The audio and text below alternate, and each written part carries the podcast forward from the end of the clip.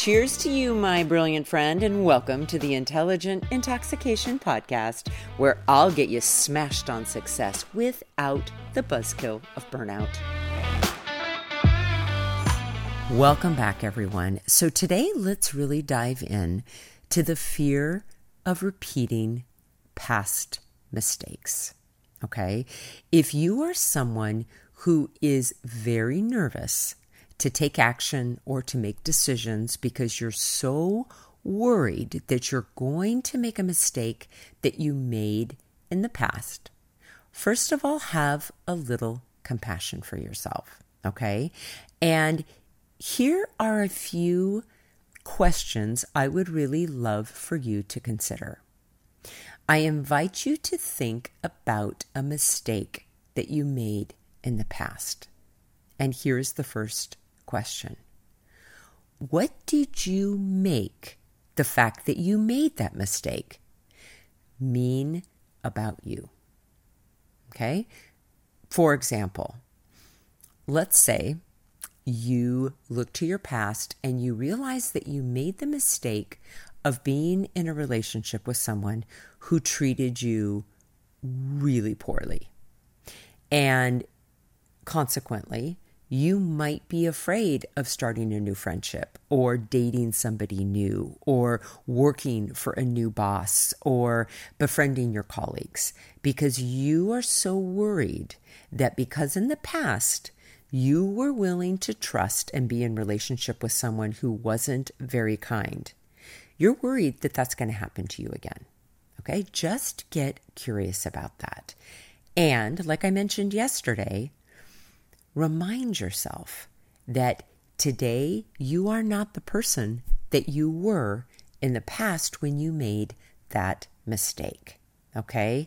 And again, mistakes offer us the greatest depths of ahas and transformations and learning about ourselves if we are willing to get curious about what we were thinking and feeling when we took the action that we are saying resulted in a mistake.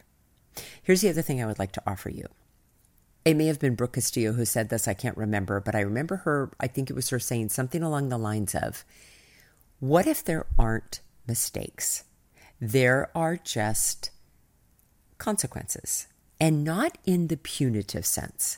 In other words, there are just outcomes. There are just results. Whatever word will feel a little bit lighter to you. And here's what I believe she means, at least here's my understanding of it. We're going to make decisions, and those decisions and those actions are going to create results.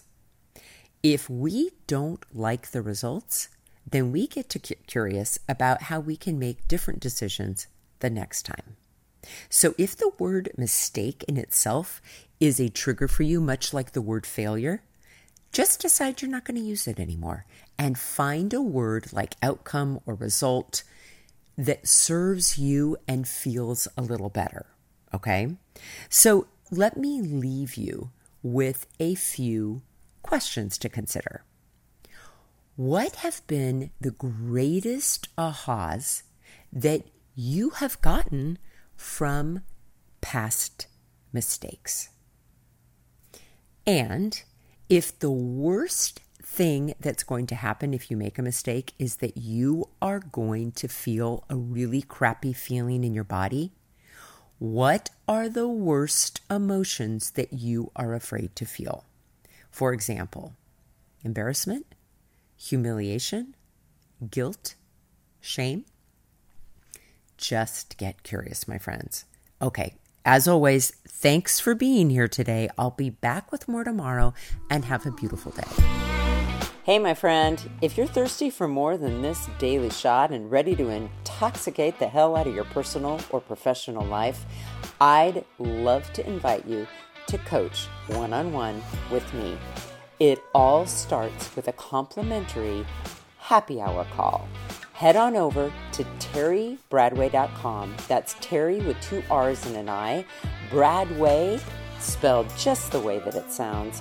Once you get there, my friend, click on the Work with Terri button and we'll take it from there. Thanks for listening and have an amazing day.